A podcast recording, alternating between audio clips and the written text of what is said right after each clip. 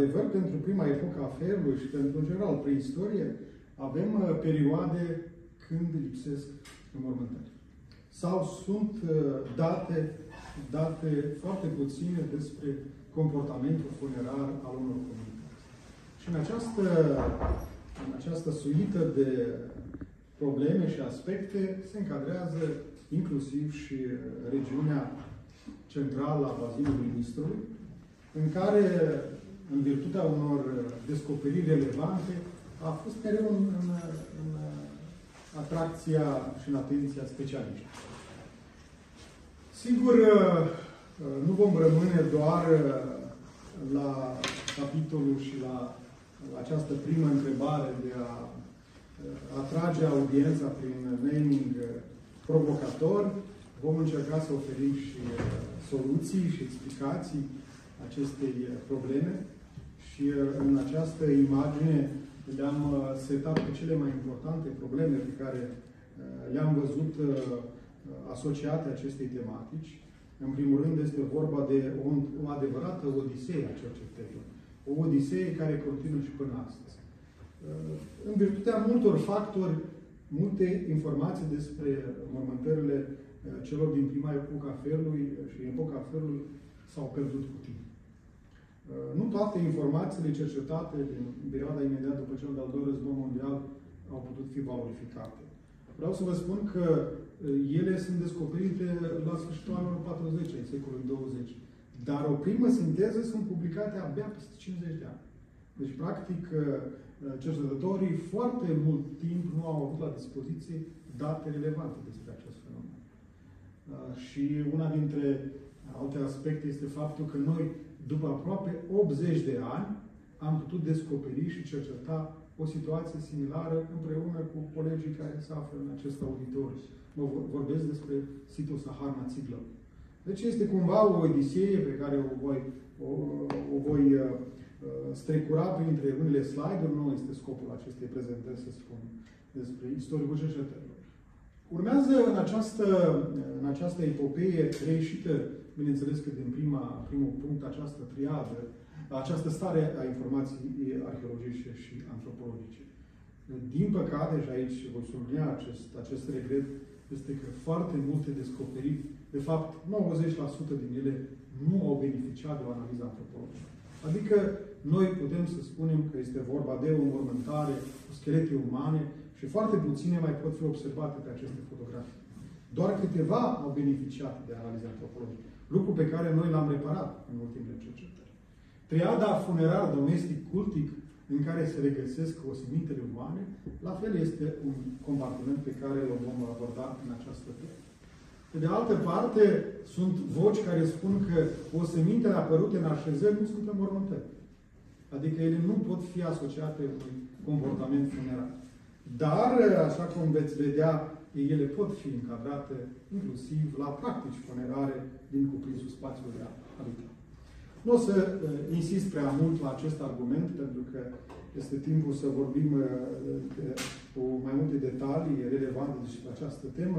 Din punct de vedere geografic, zona este una uh, așezată în bazinul Nistrului, o zonă foarte bine cunoscută specialiștilor, în special datorită acestei conexiuni cu zona Dunării de jos și a, a Dunării uh, mijlocii, de unde au venit foarte multe influențe.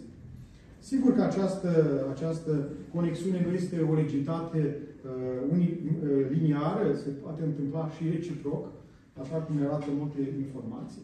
Iar din punct de vedere cultural, imaginea din uh, partea dreaptă ne arată această, acest conglomerat de manifestări culturale pe care le găsim în această regiune, de la Munții Odop până în regiunea noastră de studiu, unde se află cultura Sahara. Peisajul, uh, și mă refer aici și la cel natural și la cel arheologic, este unul cunoscut uh, celor uh, care sunt interesați de această regiune. Este un peisaj, în primul rând, dominat de, de un relief înalt, apărut în urma, în urma unei fracturări a reliefului și a apariției râului Nistru, care a generat o atracție nemai întâlnită pentru epoca felului în această regiune. Și uh, răspunzând la una dintre întrebările spuse uh, la început, care sunt sursele pe care noi le avem uh, în baza dezvoltării acestei și aflării răspunsului la această întrebare, bineînțeles că avem două mari spații. Este spațiul funeral tradițional, adică cel al cimitirilor, cel al necropolilor, în care, evident și în mod firesc, acolo trebuie să găsească morții, și este cel de-al doilea spațiu, cel, cel domestic, al așezărilor, al spațiului de habitat. Nu avem informații practic deloc de cel din afara acestor două spații. Pentru că există și opinii că unele practici s-ar fi putut petrece în afara spațiilor funerare și celor domestice. Dar uh, acest uh, element rămâne doar la o construcție teoretică nefiind documentată arheologică. Din punct de vedere uh, uh, cultural uh, și arheologic, al, cronologic al evenimentelor din prima epocă a felului din regiunea bazinului de mijloc al Nistrului, vedeți o imagine care arată distribuția siturilor care conțin, conțin oseminte, în primul rând necropole și așezări cu oseminte umane în depunerile culturale. Uh, este o situație care se repetă și pentru a doua epocă a ferului, dar uh, nu vom insista prea mult la acest aspect, pentru că ne-ar interesa, în primul rând, cum arată o mormântare tipică, răspunzând și la acea întrebare tipică atipic, pentru o mormântare tipică pentru cultura Sahara. Săpăturile mai vechi ne-au arătat că una dintre cele mai des uh, întrebuințate materii și elemente de amenajare pentru aceste uh, contexte funerare este piatra. Este piatra pe care o găsim în diferite ipostaze. O găsim în construcția tumulului, în care însăși tumulul poate fi uh, realizat, acoperit de o mantat din pietre, din pietre, cum este imaginea prima din partea stângă.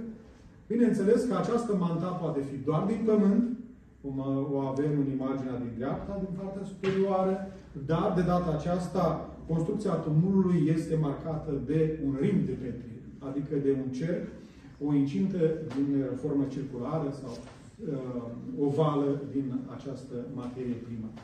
După care, așa cum vedeți în partea de jos, există ringuri sau incinte de piatră în formă patrulateră, ultima imagine din partea uh, dreaptă, și o construcție deosebit de interesantă uh, și proprie pentru această perioadă, așa numitele cutii din piatră sau, altfel spus, ciste din piatră.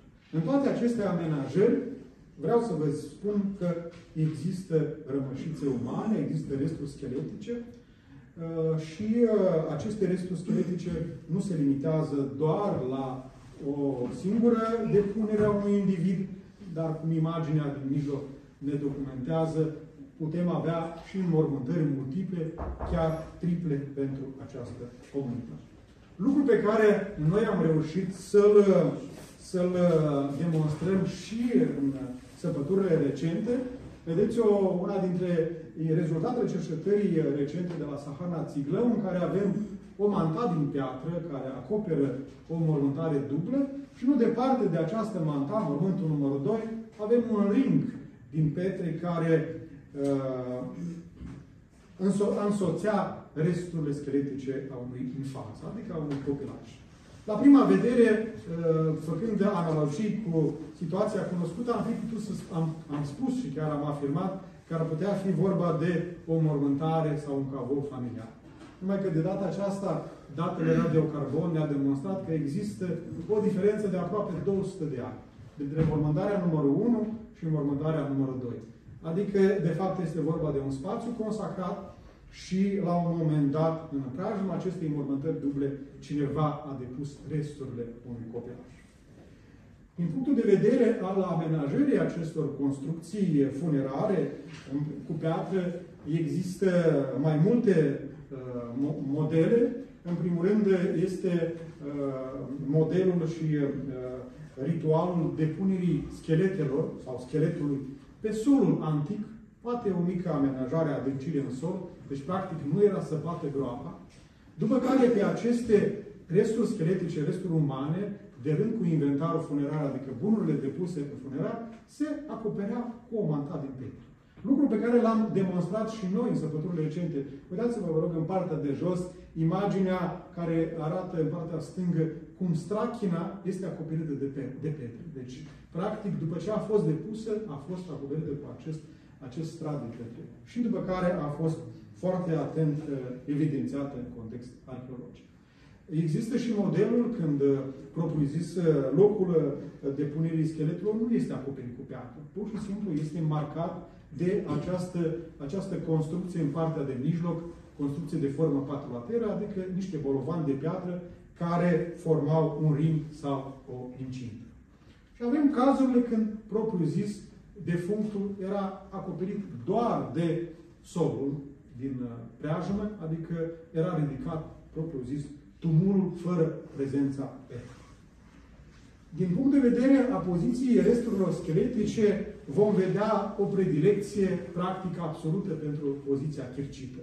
Este o situație documentată în toate cazurile cunoscute de către, din punct de vedere arheologic. Numai că înmormântarea unui singur, uh, unui singur individ este deseori uh, uh, Uh, asociată uh, depunerii altor indivizi și avem în cazul respectiv mai multe situații. În primul rând, imaginea cea mare ne arată o mormântare simplă în care un individ este depus pe partea stângă. După care, imaginile următoare, cele din partea de sus, ne demonstrează că acestui individ, pe parcursul timpului, i-a fost alipit, i-a fost uh, înmormântat o altă persoană o altă persoană și bineînțeles că în mod evident persoana îngropată recent deranja persoana îngropată anterior. Adică cel care era îngropat mai târziu rămânea și întreg. Cel care era îngropat anterior, de fapt, era bulversat. O singură situație fericită o avem în imaginea dreapta din, din extremă, în care se văd practic două schelete întregi. Două schelete întregi care, conform celor care le-au cercetat, ar sugera o mormântare sincronă, adică simultană. Probabil, așa cum arată analizele antropologice, este vorba de un bărbat și o femeie. Este singurul caz când s-au făcut aceste analize antropologice în perioada sovietică, când bărbatul și femeia sunt înmormântate simultan. Și foarte multe ori avem situația când oasele sunt dispersate.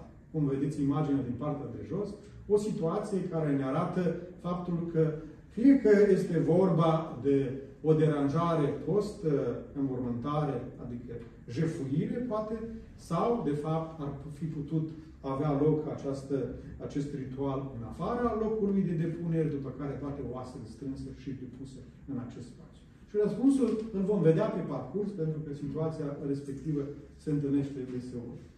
Imaginea din partea stângă, tabelul arată de sus până jos, este vorba de poziție chircită. Statistic, peste tot este poziția chircită. Deci oamenii preferau să-și îngroape pe acești, acești indivizi din necropolă în poziția chircită clasică. Acolo unde a fost, a fost posibilă stabilirea acestei poziții. Tabelul din partea de arată arată efectiv predilecția care o aveau pe partea stângă și pe partea dreaptă. Practic, avem 45 la 55 partea stângă și partea dreaptă.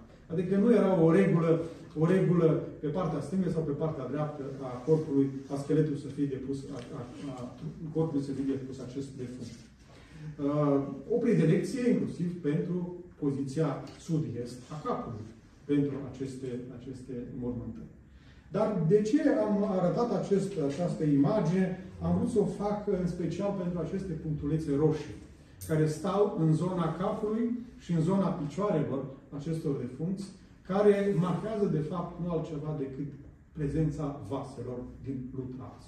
Și acesta este una dintre cele mai des întâlnite obiecte de mobilier funerar, inventar funerar în înmormântările acestei epoci. Imaginile care le avem din săpăturile vechi și din săpăturile noi ne demonstrează acest lucru că în preajma indivizilor, atât la cap cât și la picioare, erau depuse diferite forme ceramice.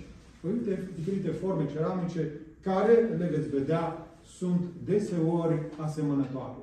Una dintre cele mai des întâlnite, una dintre cele mai bogate înmormântări din această epocă este tumulul numărul 6, cu cele două înmormântări. Este situația când chiar și au fost făcute aceste, aceste date, analize antropologice de cercetătoarea Litvinova.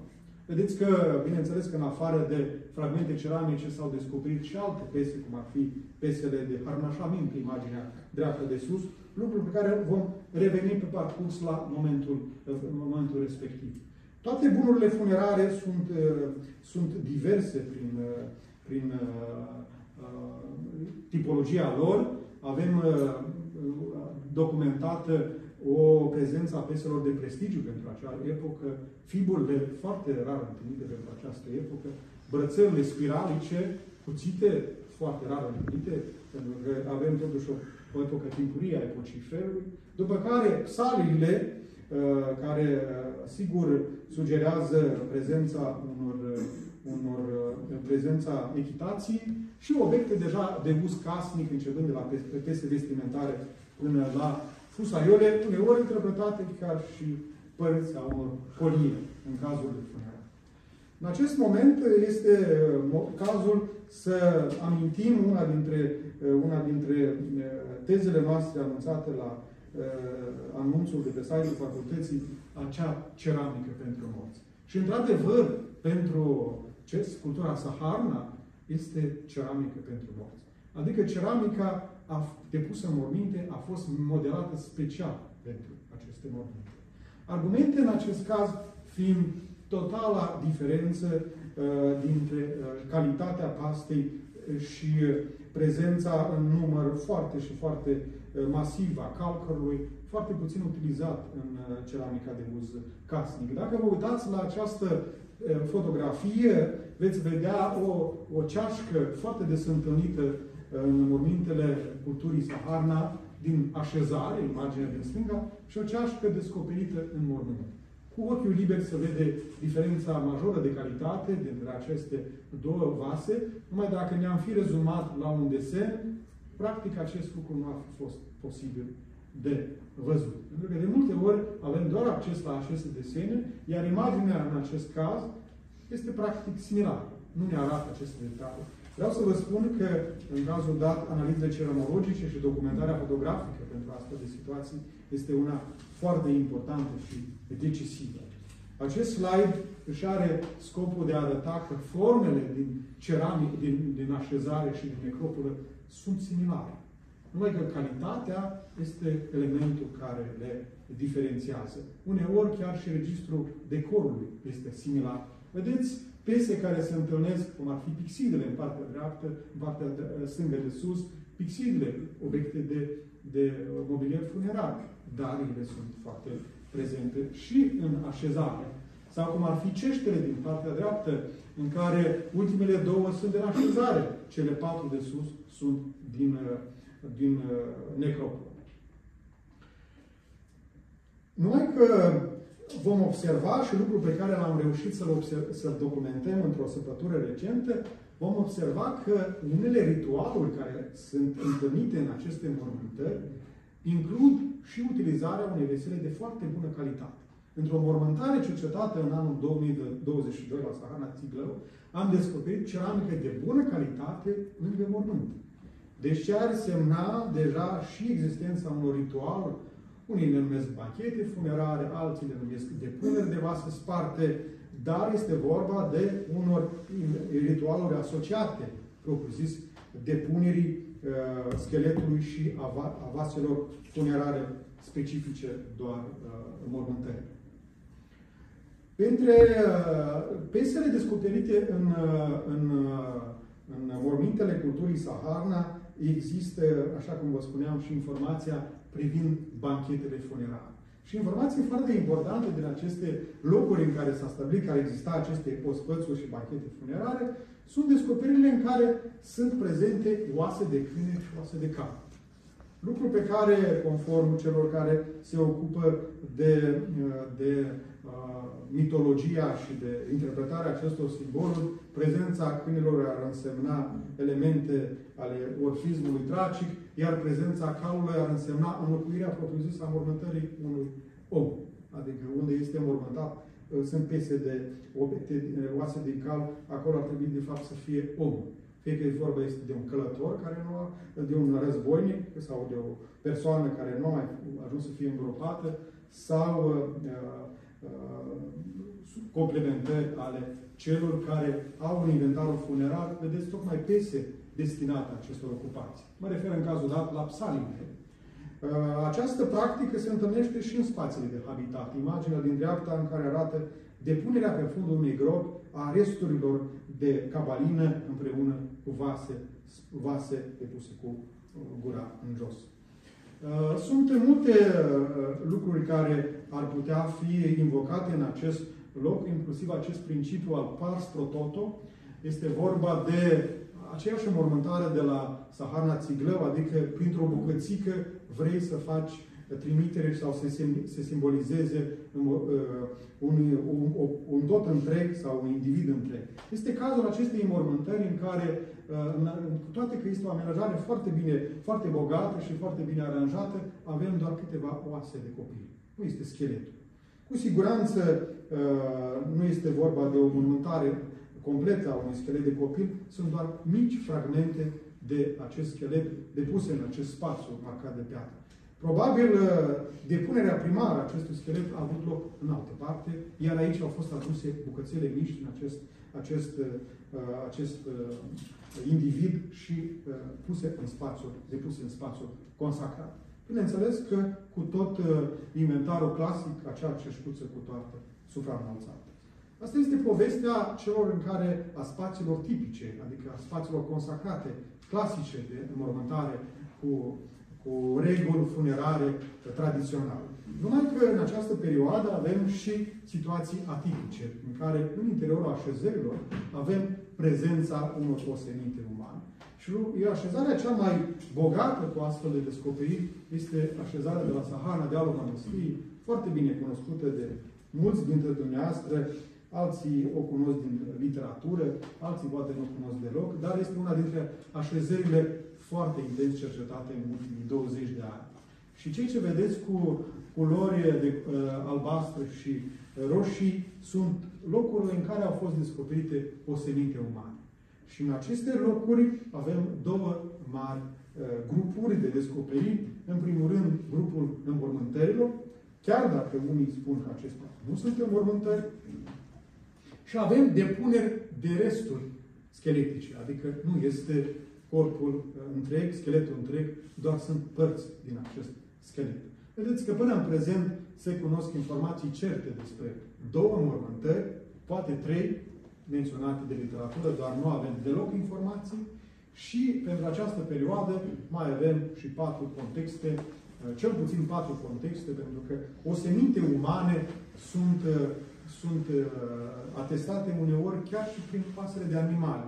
La începutul prezentării mele vă arătasem o imagine cu aglomerare de materiale arheologice. Acolo este o situație foarte interesantă, pentru că cel care se ocupă de oasele de animale ne-a spus că acolo sunt și oase umane. Ceea ce schimbă foarte mult uh, conotația acestei descoperiri. Deci, practic, ea trebuie reevaluată, dar reevaluarea ei va avea loc pentru că e o descoperire total inedită despre care vom vorbi în cu altă ocazie. Mergând la aceste amenajări uh, cu depuneri uh, dispersate de oase umane, cea mai cunoscută uh, descoperire este această amenajare de cult, în care, în care în preajma unei vetre au fost descoperite resturi unele în conexiune anatomică, adică așa cum sunt într-o poziție normală în schelet, altele dispersate. Și uh, este momentul să, dăm, să oferim o altă întrebare. Cine sunt acești oameni? Pentru că această întrebare, de fapt, a lipsit de multe ori în, în, în uh, informația publicată. Mă refer, în primul rând, la analizele antropologice. Și chiar dacă informația este prezentată în engleză, vreau să vă spun că această descoperire care uh, aproape 10 ani nu a beneficiat de analize antropologice, 7 ani nu a beneficiat de antropologice, surpriza a fost una destul de mare. Persoana îngropată, sau cel puțin descoperită lângă vatră, era o femeie de 50 de ani, care, conform indicatorilor ocupaționali, a fost probabil și arcașul și călăreță. Deci, probabil, aceste informații ne demonstrează cel puțin potențialul acestor analize interdisciplinare și întrebarea ce caută resturile unei femei, acasă, posibil călăreț, lângă o vatră de furt. Sigur, toți ne-ar putea gândi la sacrificii, canibalism și multe alte lucruri care e greu să le documentăm la această etapă. Vom vedea că descoperiri de acest tip avem și în contexte uh, defensive sau în amenajări defensive.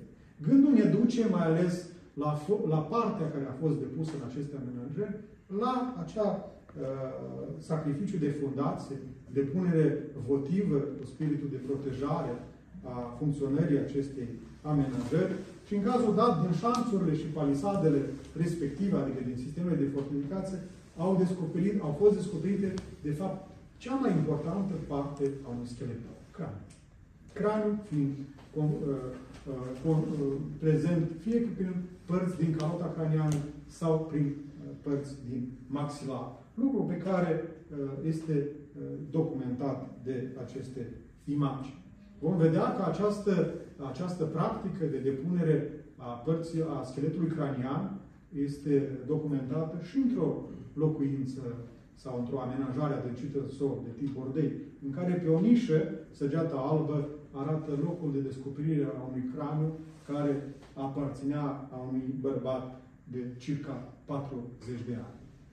Și bineînțeles că în acest moment apare acest termen al cefalotafiei care uh, cumva ne, ne duce cu gândul la un cult al craniului. Cu siguranță este o atenție deosebită pentru această parte această parte a scheletului uman. Imaginea, imaginele două imagini de jos ne arată uh, locul, locul, un lucru foarte important. O groapă săpată până la peste un metru jumătate adâncime în lut, a fost săpată, așa cum ne arată situația stratigrafică, pentru a depune o calotă craniană. O vedeți din imaginea respectivă, adică această, acest efort a fost făcut și ca, în cazurile care au urma, special pentru această depunere. Și respectivele, respective, respectiva problemă poate fi, este documentată și în alte cazuri, cum ar fi, de exemplu, Grinjen la șanță, în care, într-un mormântare din interiorul așezării, avem o persoană, mormântul numărul 2, care a fost decapitată, intenționat.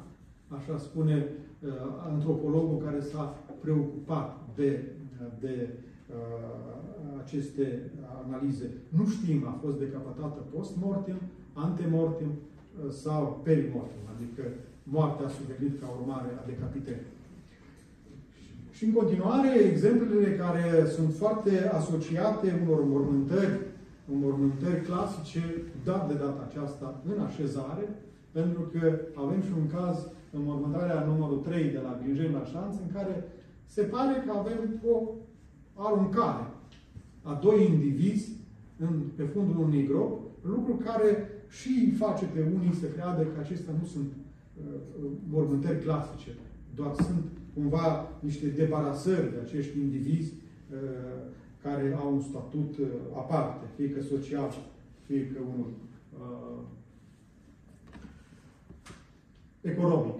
De aceea, uh, prima, prima situație documentată arheologică de la Sahara de al Mănăstirii este o mormântare în care o groapă, o depunere a unui schelet într-o groapă, tot pe fundul gropii, vedeți imaginea din partea dreaptă și reconstituirea din, din centru, în care, conform informațiilor stratigrafice, se vede foarte clar că acest individ a fost depus pe groapa proaspăt, pe fundul gropii proaspăt săpate.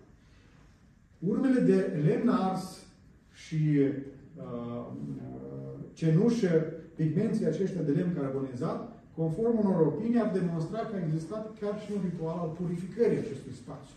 Adică după ce a fost săpată groapa respectivă, groapa a fost purificată prin foc. Lucru pe care veți vedea îl avem documentat și în alte situații.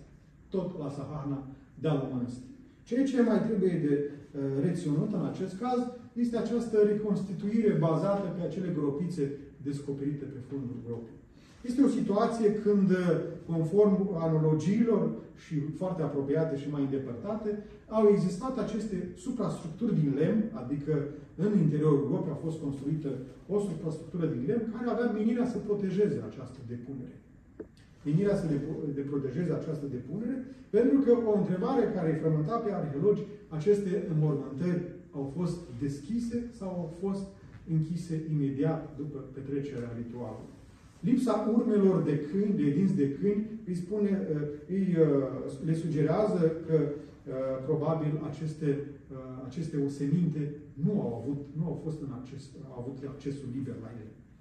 Chiar și în cazul femeii de, de, de 50 de ani, chiar dacă a fost prezen, descoperită, a zicem, într-un spațiu deschis lângă o vatră, analiza antropologică nu a evidențiat nici o urmă de uh, dinți de câini.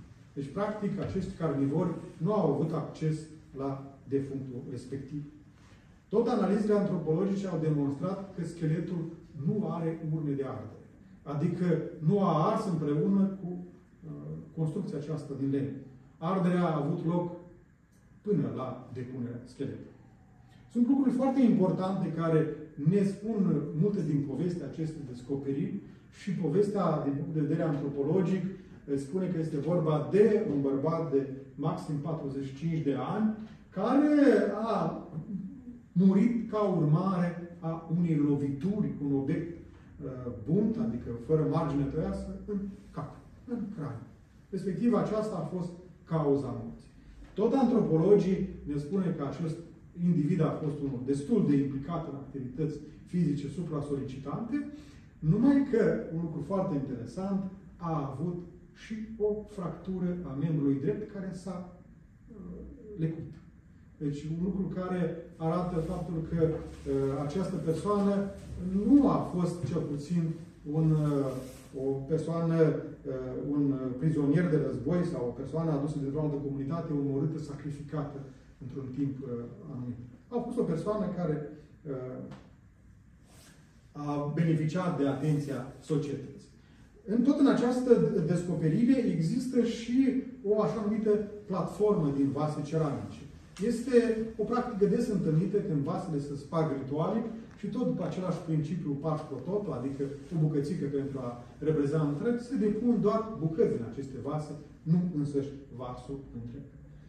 O descoperire care ne-a atras pe nou, nouă atenția în mod special este această fragment de gardină sau de vatră, așa cum a fost numită de autorii descoperit, dar căutând analogiile pentru această descoperire, de fapt, ea sugerează că este mai mult decât o, o vatră. Este foarte similară unor descoperiri cunoscute în bazinul carpatic a unor altarașe de mici dimensiuni. Și lucrul pe care și această, această bucată de altaraș este poziționată chiar în zona craniului, ă, așa cum ne arată bulina albastră de pe imaginea de sus. Și această fragment de piesă decorată, tot cu motive geometrice similare vaselor sahariniene, are și niște orificii pe partea, ă, pe partea ă, superioară, pe margine, pe lângă aceste adâncituri cu degetul, care, mă rog, dacă să facem Uh, ipoteze, să analizăm ipoteze, bineînțeles că pot fi atribuite un, unor spații pentru niște uh, obiecte mirositoare sau niște uh, ritualuri care au însoțit uh, fumul uh, arderii unor uh, reci, unor plante, unor uh, obiecte. Una dintre descoperirile foarte similare este această descoperire de la Racos Durduia, mai departe în zona Brașovului, o piesă foarte asemănătoare cele descoperite la Sahara. Uh, această, această mormântare de la Saharna Mare, pe care ați văzut-o anterior, uh, este o persoană însoțită cu un fragment foarte rar întâlnit, acest fragment de alteraș. Urmează o altă descoperire care uh, este de data aceasta tot făcută într-o groapă de formă de, în formă de clopot, numai că pentru depunerea defunctului a fost săpată o nișă, o catacombă și ascuns acest individ uh, care uh, veți vedea imediat istoria lui. În uh, această groapă, la fel au fost descoperite gropițe, gropițe care sugerează existența unei structuri din lemn. Imaginea aceasta cu, cu planul și fotografiile care documentează acest lucru. La fel au fost descoperite în pereții de lut ai gropii fragmente de lutars și resturi de cenușă. Care ne aduce cu gândul la acel ritual al purificării. Cine este acest individ ascuns în această nișă, în interiorul așezării din primul epoca felului la Sahana, este un bărbat de peste 60 de ani. O vârstă destul de rar întâlnită pentru preistoria noastră, pentru că vârsta aceasta este deja una foarte înaintată, este deosebit de mare în statură, are în jur de 1,80 m, ceea ce este mai rar întâlnit uh, în uh, antropologia epocii. Și acest uh, om a fost, așa cum ne arată partea de jos a tăbiței, a fost foarte harnic. În primul rând, are, are urme pe oase de la mișcări, de la mobilitate, mobilitate terestră, de la căratul greutăților, etc., etc., mișcări pe verticală, uh, genoflexiuni, etc., etc. Deci a fost o persoană foarte și foarte activă. Care a fost cauza morții acestui individ? A, uh, așa, vreau să cauza, cauza morții, uh, a fost o, o traumă la femurului, a femurului femurului stâng, așa cum veți vedea în imaginile care urmează, și această, această traumă a femurului stâng a dus la infecția sângelui și într-o moarte foarte rapidă. Imaginile un pic mai târziu cu această, cu această traumă a respectivului individ. De unde a avut el această traumă? Răspunsul a venit de la cap.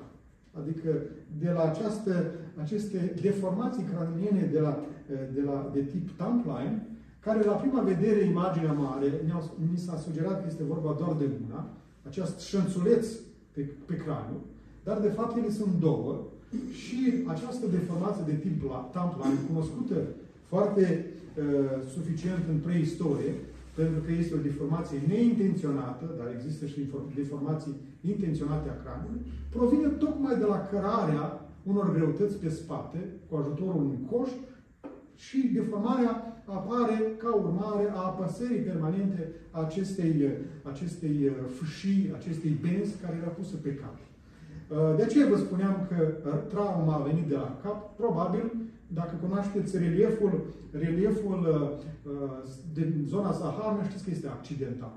Se pare că a avut o fractură a membrului stâng, care a degenerat într-o septicimie, într-o infecție a sângelui și această septicemie i-a mâncat la propriu femurul stâng. Uitați-vă imaginea din partea stângă care arată cât de mult a degradat osul față de un os sănătos.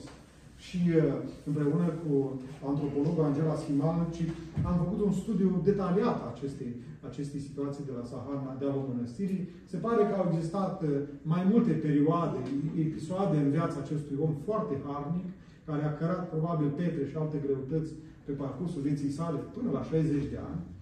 Uh, și respectiv, această, acest tampline, vă spuneam că este foarte întâlnit în preistorie, din Uruc până în, în America Latină în prezent și chiar uh, cineva dintr-o asociație de, de alpiniști din Republica Moldova ne trimite o fotografie din Tibet, din munții Everest, în care, dacă vă dați la acea femeie care care un, un, un, o încărcătură, uneori această încărcătură este mult mai mare decât statura unui om.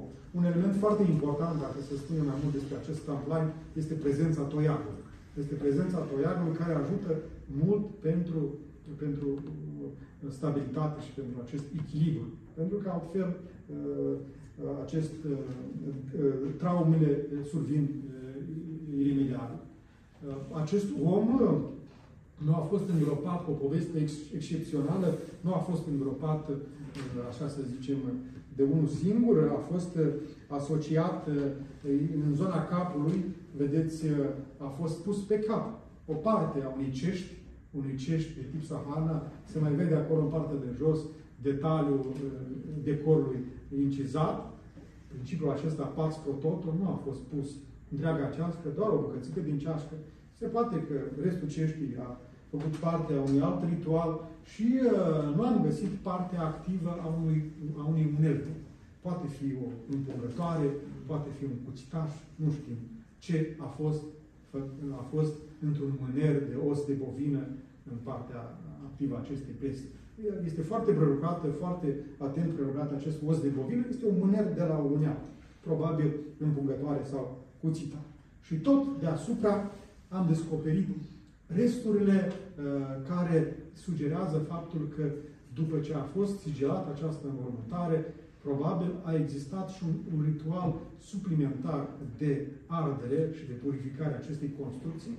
Probabil explicația fiind, uh, aflându-ne în zona de habitat, cei care au realizat acest ritual au hotărât totuși să, uh, să întrerupă această legătură dintre lumea viilor și lumea morților prin această purificare și sigilare a, a gropii mormântului. Pentru că o situație similară o avem la Neporotov, nu departe, tot pe Nistru, în care avem o situație similară când groapa este sigilată cu pietre, ca, mă rog, omul depus acolo să nu iasă uh, după bani. Uh, descoperirile uneori foarte puțin, uh, foarte, foarte mai puțin spectaculoase ne pot oferi la fel informații foarte importante. Zona de la Sahara Țiglău, o zonă care se află în proprietate privată și de multe ori, chiar la amenajarea unui drum, pe care se vede în această imagine, dat fiind faptul că mormântările erau făcute foarte, uh, la o decime foarte mică, pot scoate la iveală mormântări. Și acesta este cazul, uitați-vă, imaginea arată practic o adâncime foarte mică, de câțiva centimetri, la care a fost depistat, depistate resturile scheletice și clare. Și din această mormântare, noi am reușit împreună cu colegii să stabilim faptul că tot a fost un ring.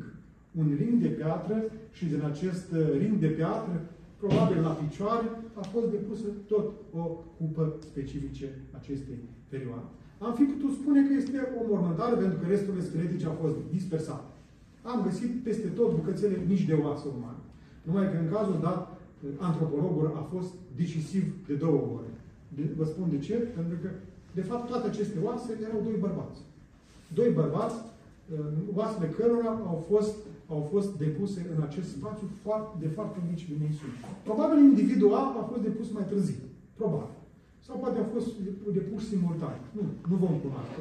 Pentru că datările C14, adică radiocarbon, ne sugerează faptul că ei au fost contemporani.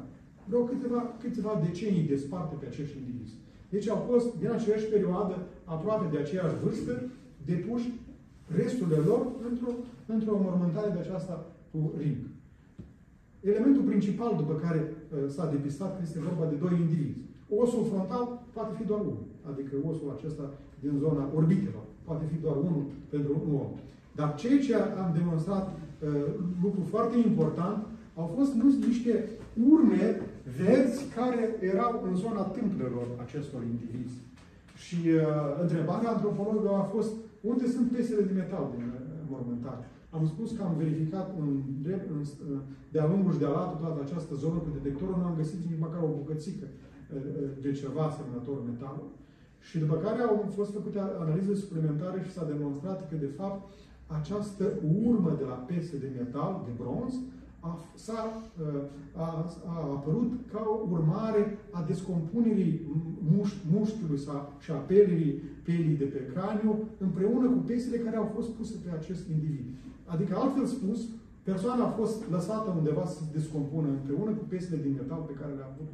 Odată cu trecerea timpului, aceste piese și-au lăsat urmele pe calota craniană.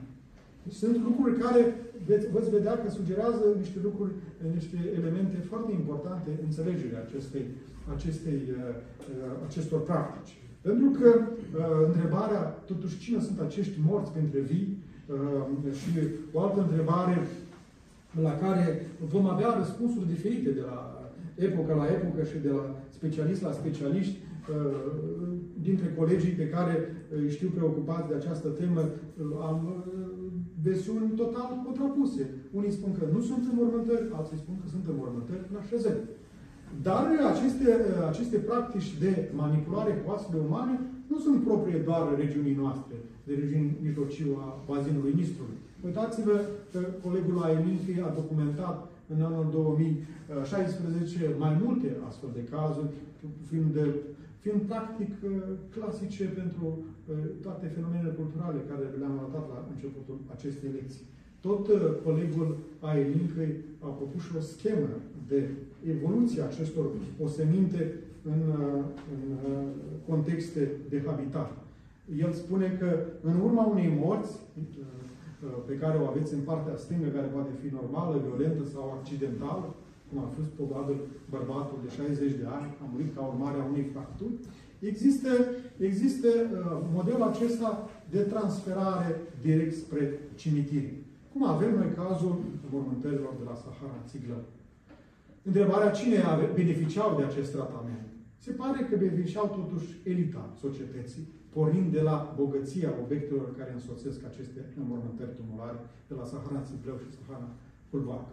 Dar există și alte uh, modele de ajungere în, această, în, această, uh, în această, uh, uh, acest loc consacrat. Se pare că puteau fi puse în locuri speciale, depozitate, se descompunea, după care erau uh, realizate anumite ritualuri, se luau o, o, o parte a acestor resturi scheletice și se duceau fie că în cimitir sau în alte locuri din habitat, cum, ave, cum aveți în cazul, cum am avut cazul craniilor din diferite contexte, bordei, palisadă, uh, locuri de cult și așa mai departe.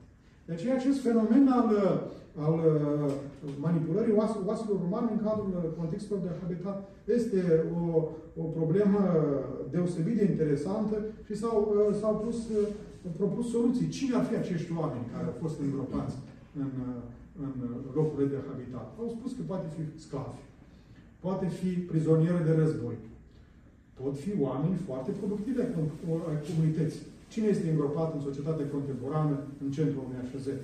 Oamenii care au meritat acest lucru. Și nu sunt pur și simplu niște indivizi aruncați în groapă, cum am avut la Clinjei, la șanță. Sunt indivizi care, cărora li s-a construit o groapă, s-a zăpat o groapă, s-a purificat această groapă, s-a ridicat o construcție din lemn, s-a depus inventar funerar, a avut o grijă, fractura vindecată bărbatul de 60 de ani. Deci nu erau niște oameni, oameni